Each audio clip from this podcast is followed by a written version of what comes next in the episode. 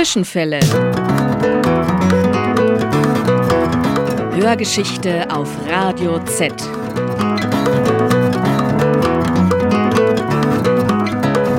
War da was? Ja, gegenläufige Erinnerungen. Die Radikalen der alten Frauen. Der Aufstand gegen die Die WAA. renitenten Nonnen des Mittelalters. Zwischenfälle. Hörgeschichte auf Radio Z. Beunruhigende Aktualität der Vergangenheit.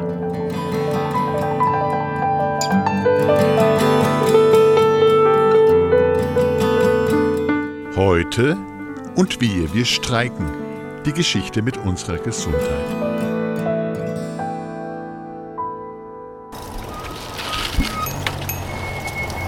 Gastspital ist ja wunderschön gelegen hier an der Pegnitz. Ne? Über der Pegnitz eigentlich sogar, ne? Ja, es ist Über ein. Brückenspital, ist Ja. direkt über das Wasser gebaut. Hier steht geschrieben, großes Schild in güldenen Buchstaben, Heiliggeistspital. Jetzt Altenheim, gestiftet 1339 von Konrad Groß, zerstört 1945, wieder aufgebaut 1952, historischer Hof mit Kreuzigungsgruppe von Adam Kraft. Ja, aber das ist ja eigentlich ein Neubau, ne? Der Nachkriegszeit, muss man ja mal so sagen. Okay, also das haben sie nachgebaut. Ja. auch wenn Nachbau, wunderschöner Sandsteingebäude, ne? Auf jeden Fall, wenn man es nicht weiß, dann kann man fast denken, hier ach, leibhaftiges Mittelalter. Wir sind jetzt hier in dem äußeren Spitalhof, also der so längs der Pegnitz ist. Auch hier wohnen meines Wissens wieder alte Menschen heute hier. Also so dieses, dass es ehemals ein Altenheim war und jetzt heute ein Seniorinnenwohnheim, übernimmt Ja. so wohl diese Tradition. Wunderbare Ahornbäume machen den Innenhof schattig und die beiden Brückenbogen, auf denen das Gebäude dann draufsteht, das ist ja auch ein schöner Blick, wenn da der Fluss so drunter wegfließt, sich. Und jetzt würde ich vorschlagen, gehen wir in den Kreuzigungshof rein, weil da war das ehemalige Spital auch. Ah, hier sind wir jetzt also im Kreuzigungshof. Man sieht auch noch die Kirchturmspitze von der dazugehörigen Heiliggeistkirche, die ja dem Ganzen ihren Namen gab. Und wir müssten ja jetzt über der Pegnitz stehen, ne? Genau, hier sind diese beiden Bögen, die wir jetzt gerade gesehen haben, unter denen das Wasser durchfließt. Und das war, das waren die Gebäude für die Pfründnerinnen und Pfründner. Das heißt also für die alten Menschen, die sich hier einkaufen konnten, um ihren Lebensabend zu verbringen. Das war natürlich auch ein sozialer Fortschritt, dass das jetzt möglich hier war.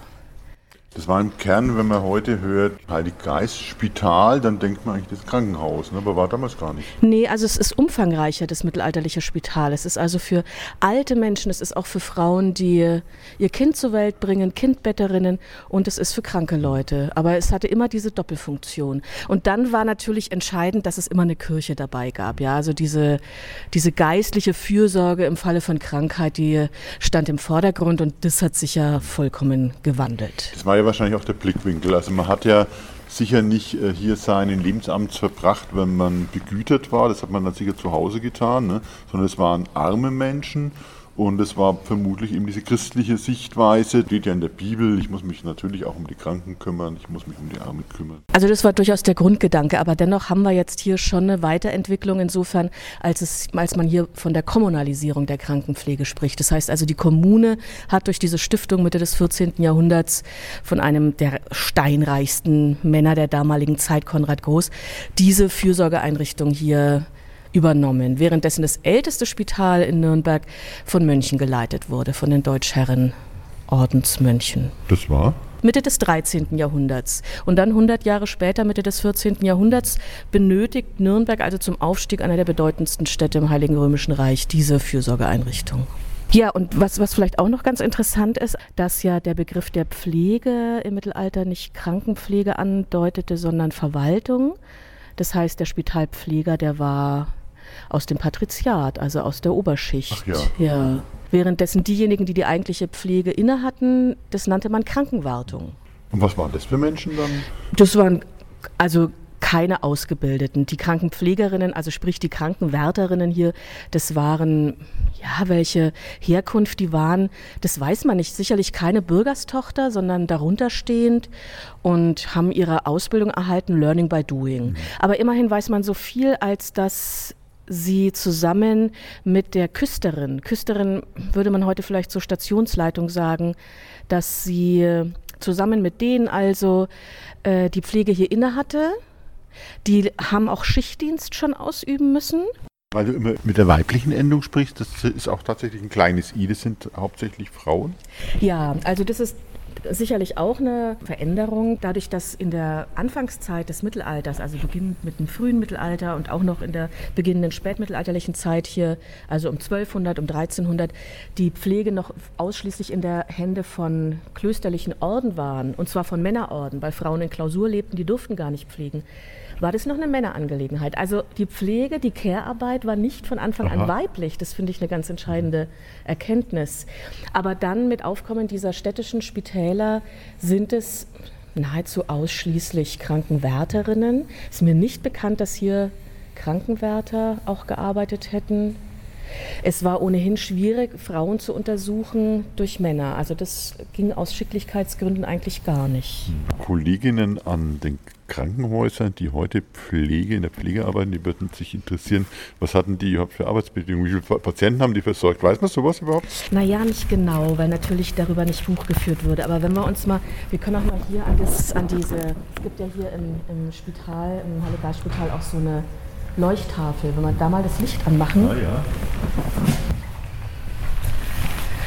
dann sehen wir hier einen Plan des Krankensaales. Das ist übrigens das heutige Restaurant, ne? Mhm. Heile Geistspital Restaurant. Und da sehen wir 100 Betten, die natürlich auch Bett an Bett standen, möglicherweise abgetrennt durch einen Vorhang, um ein bisschen Intimität zu auch herstellen zu können. Im Zentrum ein Altar, also das heißt für die Bettlägerigen, die es nicht mehr geschafft hätten. So, und dann sehen wir am einem, an einer Fensterwand einen größeren Raum, da lebte die Küsterin. Und links und rechts eines Ofens, es gab zwei Öfen, die das Ganze hier beheizt haben, diesen großen Saal für 100 Patientinnen oder Patienten, zwei Kammern, in denen die Krankenwärterinnen schliefen. Also permanenter Pflegenotstand. Eine Küsterin mit vier bis sechs äh, Wärterinnen. Das Wort Wartung ist ja übrigens interessant, dass wir das noch kennen bei Gefängnis. Eigentlich eher, Wärter, oder ne? Irrenanstalten. Ne? Auch ja, Irrenanstalten, ja. Oder sogar noch Autowartung. Ne? Ich bringe mein Auto zur Wartung. Das kommt noch daher. Ja, von daher war natürlich der Schlüssel, der Personalschlüssel, denkbar mies. Hm. Ja, gut. Oder schlecht. Ne? Schlecht, ja. Schlecht für die Leute damals. Ja. Aber wahrscheinlich konnte man sich glücklich schätzen, überhaupt in so ein Spital reinzukommen. Oder wie war das dann? Auf jeden Fall, natürlich. Das war eine feine Angelegenheit, weil man muss davon ausgehen, dass circa ein Drittel der Bevölkerung immer unterhalb des Existenzminimums lebte. Das heißt, hier also ein Bett zu haben und einen Ofen und regelmäßig was zu essen zu bekommen, was auch bedeutete, morgens und abends jeweils eine Maß Bier, weil die sehr nahrhaft war und Bier einfach reiner war als das Wasser und was natürlich auch den, naja, die Konsequenz hatte, dass diese Patienten, Patientinnen oftmals sediert waren und eben nicht geschrien haben vor Schmerzen oder sonst irgendwie. Ja, aber von, für die Betroffenen war das sicherlich erstmal ein sozialer Fortschritt. Wie die Arbeitsbedingungen waren, also ich denke, es ist umso notwendiger denn je, dass man die aktuellen Arbeitssituationen im Care-Bereich dokumentiert weil man hat sich im Mittelalter herzlich wenig um die Leute geschert, die da arbeiten mussten. Hat keinen interessiert. Hat, hat keinen interessiert, genau.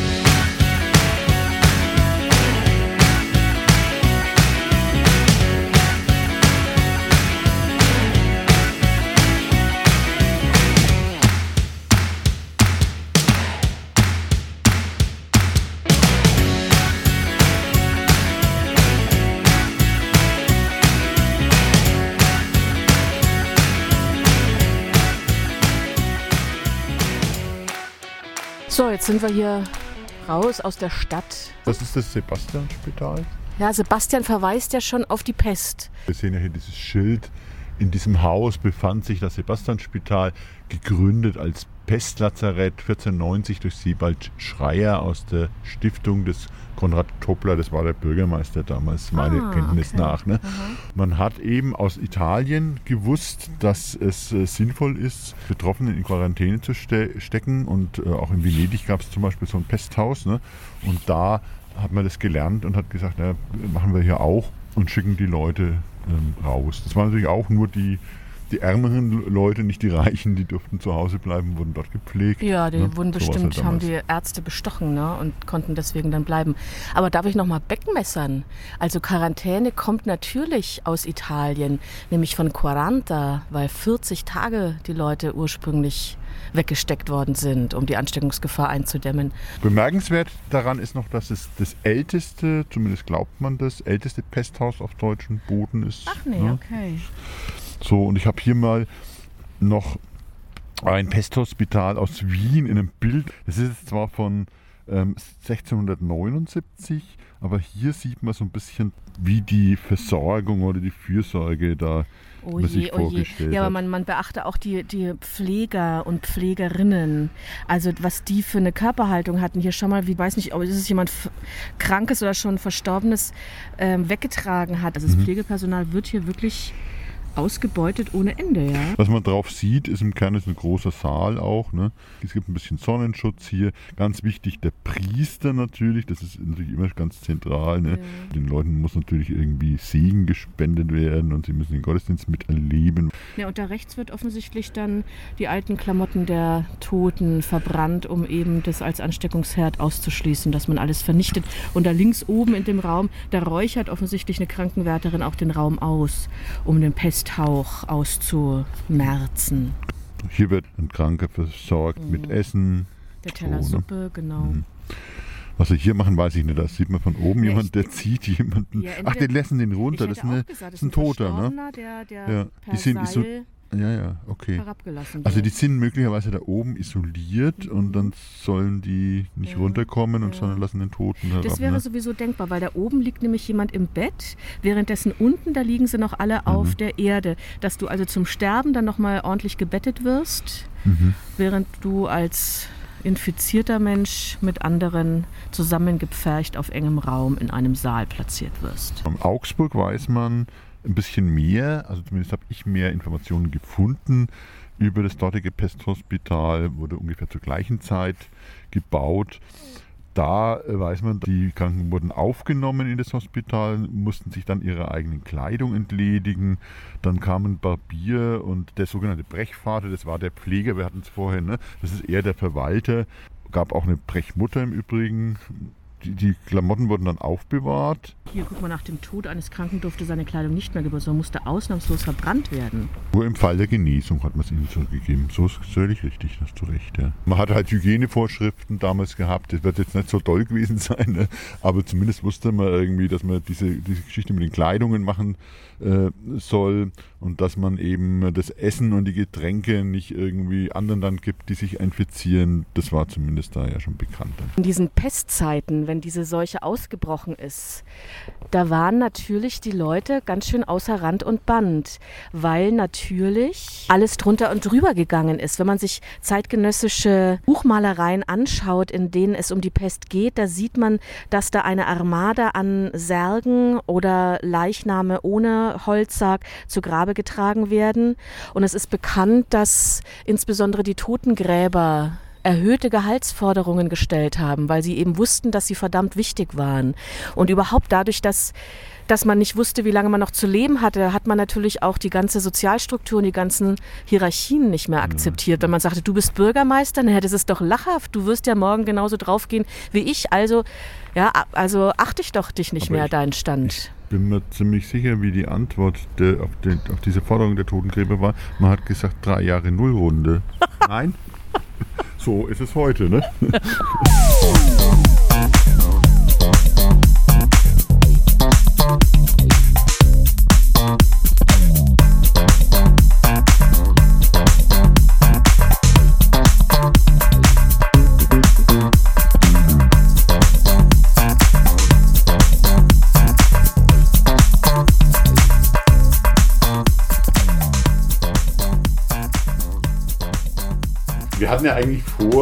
gemeinsam mit denjenigen, die an Kliniken arbeiten, äh, noch ein paar andere Krankenhäuser anzusehen. Zum Beispiel das Klinikum Nord, wenn man sich anschauen kann, hat auch eine schöne Geschichte und über die Verhältnisse von heute zu sprechen. Aber jetzt muss uns halt im Lockdown halt diese Videoschalte Reichen und wir haben als Expertinnen Anja Schmeitzel und Inge Hammer hier in unserer Runde und beide sind von der Initiative Gesundheit statt Profit. Hallo. Hallo. Hallo. Jetzt haben wir Spitäler Ende des Mittelalters und Anfang der Neuzeit kennengelernt und damals waren 100 Patienten da, vier Krankenwärterinnen, glaube ich, Nadja. Mhm. Und äh, wie, wie sind denn heute die, die Arbeitsverhältnisse? Viel besser, hoffe ich.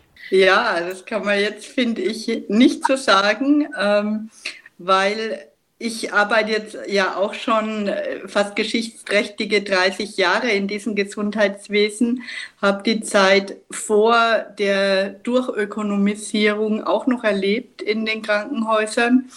Und man merkt halt deutlich, äh, dass jetzt die Arbeitsbedingungen schon geprägt sind durch einen Personalmangel, weil das Personal natürlich die Stellschraube ist, die betriebswirtschaftliche, an der man drehen kann. Und das macht sich deutlich in den Arbeitsbedingungen bemerkbar. Natürlich betreue ich jetzt keine umgerechnet 25 Patienten, zumindest tagsüber nicht. In der Nacht passiert es durchaus. Und ähm, wir haben ja auch eine ganz andere Form von Medizin und die Patienten werden mittlerweile ja auch in einem viel schnelleren Durchlauf äh, bei uns betreut. Also die Liegezeiten der Patienten sind sicherlich kürzer als damals im, im Hospital, weil man eben möglichst schnell, möglichst viel Fälle generieren muss, möglichst schnell die Patienten durchschleusen muss. Und mittlerweile heißt es ja auch nicht mehr Patienten, sondern bezeichnenderweise Kunden. Also äh, wobei ich das eine Farce finde, weil äh, keiner von diesen Menschen sucht sich ja aus, ach was für ein schickes Krankenhaus, sondern sie sind immer noch Patienten abhängig von der Leistung, die wir in den Krankenhäusern erbringen. Jetzt ernsthaft, das, das habe ich noch nie gehört. Ihr nennt eure Patientinnen und Patienten mittlerweile Kunden, ja? Also bei uns in der Klinik sind es immer noch Patienten. Ja, sie sind noch Patienten, aber es wurde schon propagiert, dass man da, da gab es auch eine Zeit, da kamen dann tatsächlich irgendwie ähm, so Kurse, wie telefoniere ich richtig oder wie macht man das besonders kundenorientiert. Mhm, mhm. Ja, also euer Beruf hat sich ja wirklich erheblich ähm, gewandelt und die Anforderungen sind natürlich auch viel, viel höher und ganz andere. Aber ich würde trotzdem gerne noch mal so einen Blick zurück in die Geschichte werfen. Ähm, wenn wir von Professionalisierung der Krankenpflege sprechen, die erfolgte ja hauptsächlich durch Florence Nightingale im 19. Jahrhundert im angloamerikanischen Raum dass also Krankenpflege jetzt durch Sie und durch Ihre Tätigkeit zu einer gesellschaftlich anerkannten Tätigkeit wurde, auch zu einem bezahlten Beruf für Frauen. Bei uns im deutschsprachigen Raum hält sich noch sehr viel länger diese christlich geprägte Vorstellung von Pflege. Also allein, dass wir das Pflegepersonal Krankenschwestern nennen, der Begriff der Schwester, der hier noch mit reinspielt. Und demnach sollte also immer noch Nächstenliebe und Aufopferung so die Basis von Pflegearbeit lange Zeit bilden, bestenfalls eben bezahlt durch Gotteslohn. Spürt ihr sowas immer noch, dass die Beurteilung eures Berufs ebenso moralisch, religiös immer noch hm, belastet ist? dass ihr es wagen könnt, die Arbeit niederzulegen, dass euch Vorwürfe diesbezüglich gemacht werden oder spielt es keine Rolle mehr? Ja, selbstverständlich spielt es immer noch eine Rolle, würde ich sagen. Und es wird uns ja auch tatsächlich vorgehalten. Und tatsächlich ähm, ist es auch ein Problem von vielen Kolleginnen, die sagen, aber im Ernst, wir können doch jetzt nicht streiken. Ne? Und äh, de facto ist es ja auch ein, ein ethisches Dilemma, ne? wenn Patienten da liegen. Ähm, dann streiken zu gehen. Von daher ist es auch wichtig, das gut zu besprechen und gut zu organisieren, damit es auch möglich ist. Ne? Aber dieses ähm, ja, Helfersyndrom und diese, diese Prägung von, von früher, von dieser m, kirchlichen Richtung her, die hält sich schon sehr, sehr stark, auch noch auch noch unter den Beschäftigten. Mhm, mhm. Aber auch in den Erwartungen, die uns entgegengebracht mhm. werden. Aber ich finde, daran sieht man, wie skurril das das ganze System mittlerweile geworden ist. Ne, dass, dass einerseits die Kliniken auf Profitorientierung mhm. unterwegs sind und unser einer soll sich gefälligst sehr nett um die Patienten kümmern und ja, möglichst für nichts arbeiten und wehe bestreiten. Ne? Also das, das passt irgendwie alles überhaupt nicht zusammen. Ja, das, das stimmt. Das ist ein großer Widerspruch.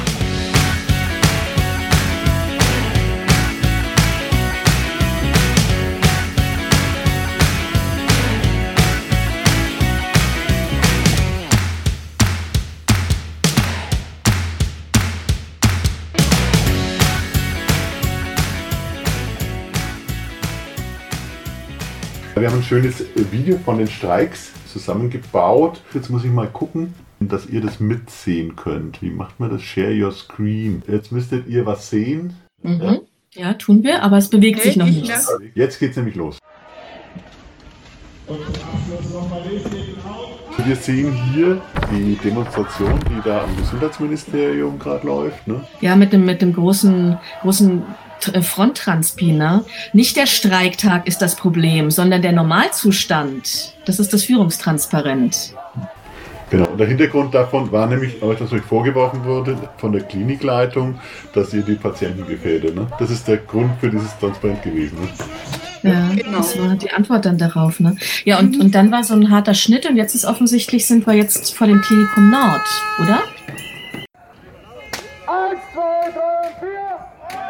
Also es ist ganz schön laut hier, was man hier hört und es sind ganz schön viele, die da unterwegs sind. Wie viel waren das dann so auf diesen Streikdemos? Das ist Nürnberg hier, ne?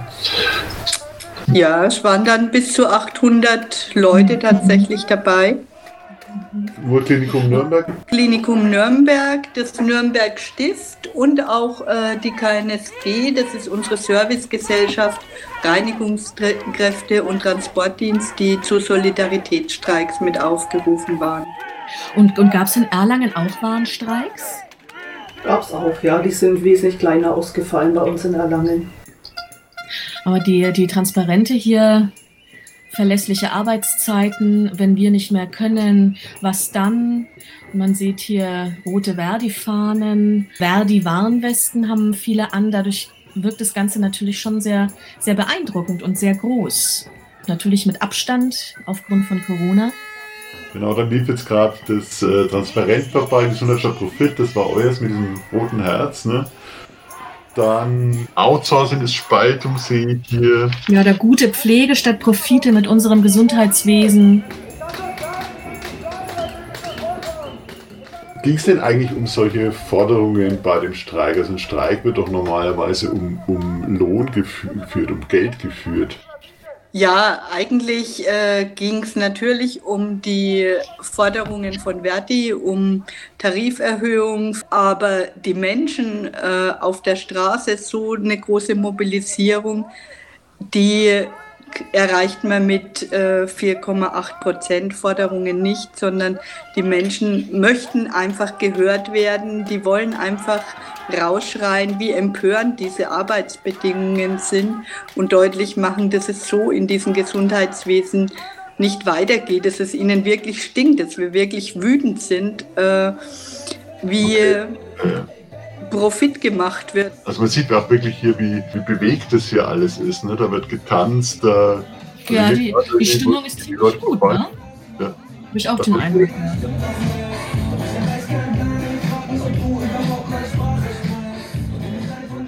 Ich meine, dass die Pandemie da auch noch mein Katalysator war, weil einfach alle und auch eben die Gesellschaft gesehen hat, dass die Pflege da wirklich am, am Stock geht. Und dass es, äh, ja, dass es nicht bloß um Lohnforderungen gehen kann, sondern dass einfach mehr Personal auf die Stationen muss, Punkt um. Ne? So mancher würde wahrscheinlich auf mehr Geld verzichten, wenn genügend Personal auf den Stationen wäre. Ja, das heißt ja, dass der Kampf dann noch lange, lange nicht, nicht zu Ende ist, ne? Ähm, durch diese geringe Gehaltserhöhung, die jetzt erreicht wurde, aber die Zustände mit Personalmangel, die bleiben ja bestehen. Mit Sicherheit nicht, weil da können wir ähm, ja in der Initiative Gesundheit statt Profit dann natürlich viel eher kämpfen, weil wir an nichts gebunden sind. Also wir können dann solche Forderungen eventuell aufstellen. Aber gibt es denn eure Initiative jetzt in Nürnberg und in Erlangen? Oder gibt es die auch noch in anderen Städten? Das ist mir nicht ganz klar. Wir begreifen uns äh, zuständig für die ganze Metropolregion hier. Mhm. Aber Initiativen dergleichen gibt es über ganz Deutschland verteilt, mhm. die sich dann unterschiedlich nennen halt, aber ah, ja. gibt es mhm. ganz viele. Es gab ja auch zeitgleich die politischen Forderungen von Verdi, die wir ja in der Initiative Gesundheit statt Profit auch teilen, nämlich Abschaffung der DRGs, Rückführung der outgesourcten Bereiche und Personalbemessung, genau, was ja eigentlich das Allerwichtigste äh, für für alle Berufsgruppen im Krankenhaus ist, dass wir eine vernünftige Personalbemessung haben, wo wir nicht die ganze Zeit im Dilemma sind äh, zwischen dem, was wir eigentlich gelernt haben, was wir eigentlich können und machen wollen mit dem Patienten und äh, ja, den geringen Zeitressourcen, die wir zur Verfügung haben. Was ist denn DIGs? Diagnostic Related Groups heißt das. Das sind diese Fallpauschalen, die 2003 eingeführt wurden und meiner Meinung nach die Misere heraufbeschworen haben, weil damit jetzt Krankenhäuser profitabel arbeiten müssen und wenn kein Geld da ist, dann oder vermeintlich kein Geld da ist, dann wird an Personal gespart. Und so kommt es, dass die Pflege zum Beispiel halt so grottig besetzt ist und zum Teil wirklich unterhalb dieser Notstandsregelungen, ähm, die es jetzt für die Streiks getroffen haben, unter der Woche arbeiten. Also bei uns, äh, bei uns ist es so auf der Neurologie zum Teil.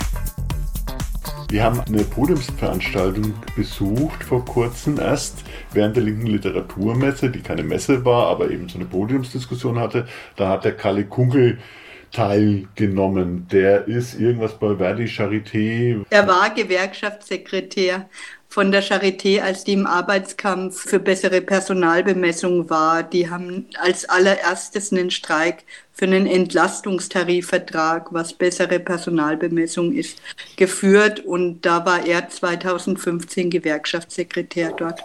Genau, berichtet halt in seinem Vortrag über die Ereignisse, wie sie in Berlin waren, die aber im Kern ähnlich in allen anderen Kliniken auch passiert sind, nämlich dass man da Personal abgebaut hat, dass sich die Arbeitsbedingungen massiv verschlechtert haben, dass man outgesourced hat, um Tarife abzusenken. Darum gab es dort natürlich Auseinandersetzungen, die wenig erfolgreich für die Belegschaft waren und dann entwickeln sich die Dinge in eine eigentlich ganz unerwartete Richtung.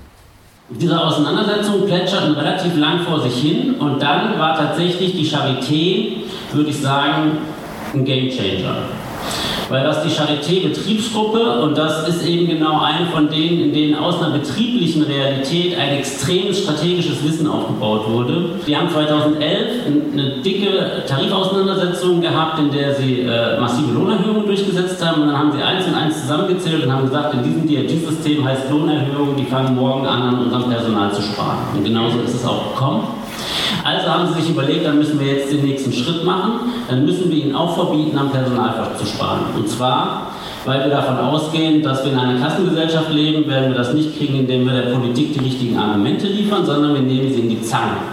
Wir starten zum einen mit unserer Gewerkschaft die äh, politische Auseinandersetzung um eine gesetzliche Personalbemessung, aber zum anderen nutzen wir unsere Machtressourcen, nämlich am Ende den Streik, um das, dem sozusagen Nachdruck zu verleihen. Also man hat also dann so eine Doppelstrategie dann gefahren. Einerseits eben diese politische Kampagne und andererseits den Streik. Frage ist für mich, warum überhaupt benötigt man das? Warum kann man nicht einen politischen Streik führen und sich da auf die Fahnen schreiben, wir wollen dieses und jenes erreichen, in dem Fall, wir wollen eine Gesetzesänderung erreichen. Also die haben ja in der Charité tatsächlich für diesen Entlastungstarifvertrag gestreikt. Ne? Weil Gewerkschaften in Deutschland eben um Tarifverträge streiken und äh, nicht um Gesetze streiken. Ne? Also nicht Wobei ich denke, äh, jeder Streik, auch wenn er um Tarifverträge äh, sich dreht, ist politisch. Ne? Da ist natürlich was dran, ja. Das ist natürlich immer irgendwie politisch, aber es ist halt so, genau wie Inge sagt, halt festgelegt, eigentlich man dürfte nicht streiken. Wenn ich mal das historisch auch anreißen darf, es gab mal so eine große Auseinandersetzung um Betriebsverfassungsgesetze in den 50er Jahren und dann da sind die Gewerkschaften einfach ziemlich tief getunkt worden. Die mussten viel Geld zahlen, weil sie gestreikt haben. Und damals hieß es, ja, das ging ja nicht. Also man dürfe nicht sozusagen politische Forderungen erstreiken. Ne? Glaube, es ist immer auch eine Frage der Verhältnisse, der Rahmenbedingungen. Ne? Wenn wir alle das machen, dann wird es wahrscheinlich schon funktionieren. Ne? Mhm. Aber da sind wir, glaube ich, noch weit davon entfernt in Deutschland. Wir äh, hören noch mal kurz den Kalle Kungel, der über die Auseinandersetzungen, die dann an der Charité halt begonnen haben, berichtet. Das ist 2015 dann passiert, 2016 hatten wir den Abschluss. Und was dann passiert ist, ist, dass tatsächlich sich immer mehr Krankenhäuser auf den Weg gemacht haben, sich anzuschließen. Und zwar aus zwei Gründen. Zum einen, weil immer klar war, das ist das Thema. Also auch wenn äh, die Gewerkschaften für Geld gestreikt haben, immer wenn man Pflegekräfte oder Krankenhausbeschäftigte gefragt hat, warum seid ihr hier draußen, haben die gesagt, weil die Arbeitsbedingungen scheiße sind. Also es war völlig egal, weshalb man da aufgerufen wurde. Man hat gestreikt, eigentlich um zu zeigen, äh, wir brauchen hier mehr Leute. Bis hin zu der These zu sagen, ich will gar nicht mehr Geld, solange ich hier irgendwie mit zwei Leuten mehr stehe. Was eine problematische Perspektive ist, aber verstehbar aus, äh, aus der konkreten Situation. Ähm, das heißt, es wurde sichtbar, wir können zu dieser Frage selber mächtig werden. Wir müssen nicht mehr auf irgendwen warten und irgendwen überzeugen, sondern wir können sagen, wenn nicht, dann stellen wir den Laden still.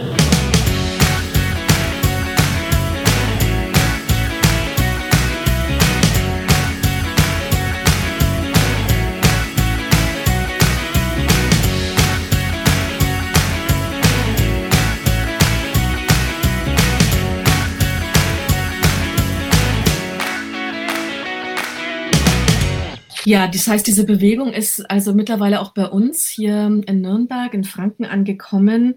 Ähm, welche Rolle hat denn dabei eure Initiative gespielt? Also und welche die Gewerkschaft und, und welche Rolle spielte das Engagement eurer Kolleginnen? Naja, ich würde sagen, die Initiative Gesundheit statt Profit, wir haben uns ja im Frühjahr diesen Jahres äh, gegründet, so mitten im Corona-Lockdown, dem ersten, äh, weil äh, es uns ein Anliegen war, auf die Arbeitsbedingungen in den Krankenhäusern auch hinzuweisen und auf auf diese Ökonomisierung und haben das auch vor das Klinikum Nürnberg getragen mit Demonstrationen, Kundgebungen, die dann auch durchaus äh, in der Belegschaft des Klinikums wahrgenommen worden sind. Zum Teil haben Kolleginnen mitgemacht und der Vorstand war höchst alarmiert, hat es äh, im Intranet quasi auch davon abgeraten, an solchen Kundgebungen teilzunehmen. Und,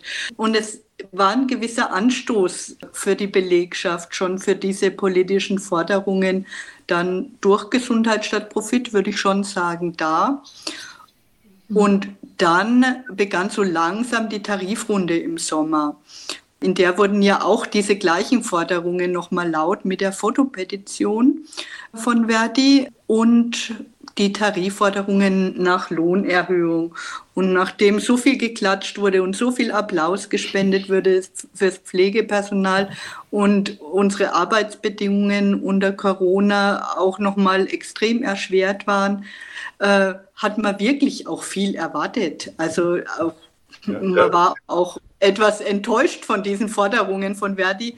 Man hat sich wirklich, wirklich Hoffnungen gemacht, dass sich was verändert. Das heißt, die Bewertung von dem Streik ist eher dann negativ oder wie, oder wie würdet ihr den bewerten? Also nee, also ich würde in Nürnberg sagen, es gab äh, eine Riesenmobilisierung innerhalb dieser Zeit der Tarifverhandlungen und die geht auch weiter. Also die, die Leute sind weiterhin jetzt noch aktiv, auch nach dem Tarifabschluss. Wir haben uns vernetzt und die Leute diskutieren mit den politischen Parteien im Stadtrat über das, was ihnen beim Streik zugefügt worden ist oder ja, wie sie sich behandelt gefühlt haben, aber auch über die Arbeitsbedingungen und über ihre Forderungen. Also nicht wie sonst, wenn Tarifverhandlungen dann abgeschlossen sind, dass man dann wieder in den Dornröschenschlaf zurückfällt. Das empfinde ich diesmal nicht so. Ich denke und ich hoffe und ich bin eigentlich davon überzeugt, dass es jetzt erst richtig anfängt und weitergeht mit weitergehenden Forderungen und einer weitergehenden Mobilisierung bei uns. Und das haben schon diese kraftvollen Streiks auch und auch mit den Kolleginnen von der KNSG bewirkt, dass man da zusammen auf der Straße stand. Und ja, man hat ja in den Originaltönen von vorhin auch gehört, es war ein sehr kraftvoller Ausdruck und es war ein gutes Gefühl, zusammen zu stehen und zu streiken. Und das wollen wir auch noch uns erhalten. In Erlangen ist eine andere Situation, aber ich denke, Streik ist immer wichtig und ein gutes Mittel, um Druck zu machen solidarisch zu sein mit allen. Das ist aber halt nur das eine und jetzt müssen wir alle am Ball bleiben und vor allem unsere Initiative muss am, am Ball bleiben und weiterkämpfen. Zum Beispiel, dass diese ganzen outgesourcten Menschen wieder zurück in DVID kommen. Ja, in Nürnberg ist, sind jetzt ganz gute Chancen, in Fürth haben sie es ja schon geschafft. Und in Erlangen sind sie auch so gerade dabei, sich hoffentlich zu organisieren. Ja, das ist ja auch keine Nürnberger Spezialität. Das äh, ist ja bundesweit hm, quasi Klar, ja. passiert, weil man eben diese Kosten sparen will. Auf mhm. dem Rücken der Allerschwächsten, muss man sagen. Ich finde es echt ein Skandal.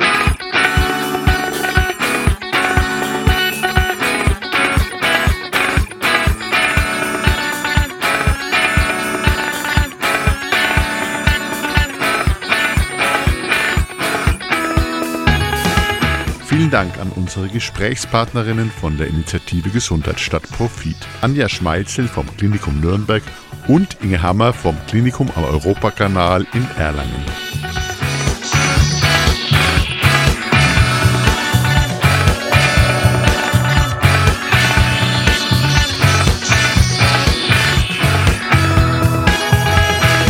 Mit Musik von David Chesty, Scott Holmes, Springtide und Fischfang.